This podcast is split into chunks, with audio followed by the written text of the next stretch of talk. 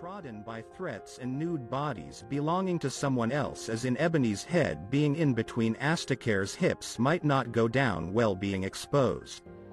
Queel liked all of it, it was hors d'oeuvres and he, being a champion sex game master, liked women as pawns as well as in front of a camera, his play toys. Queel was attractive, handsome, talented and not impulsive in his plans. Queel was undisturbed at another man handling Asticare's body, he saw it as a challenge at winning her back into his arms, he wasn't worried about Asticare's ambition in joining him in his plans to bring bigger plans into the picture, literally.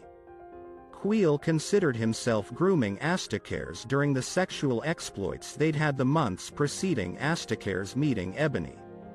Now that Queel was looking into the face of Emissary, his own lust tingled as well as tickled him, he couldn't help but to ease back into his seat across from Emissary and show a smile.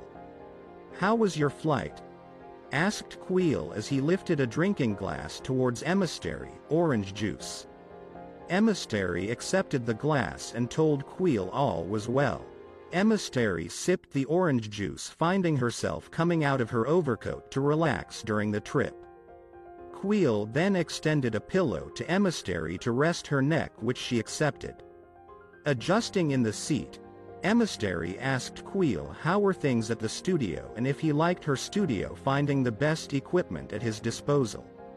Yes, Everything serves its purpose quite well, replied Queel with a conning look on his face as he looked at Emissary up and down across from him with much appreciation.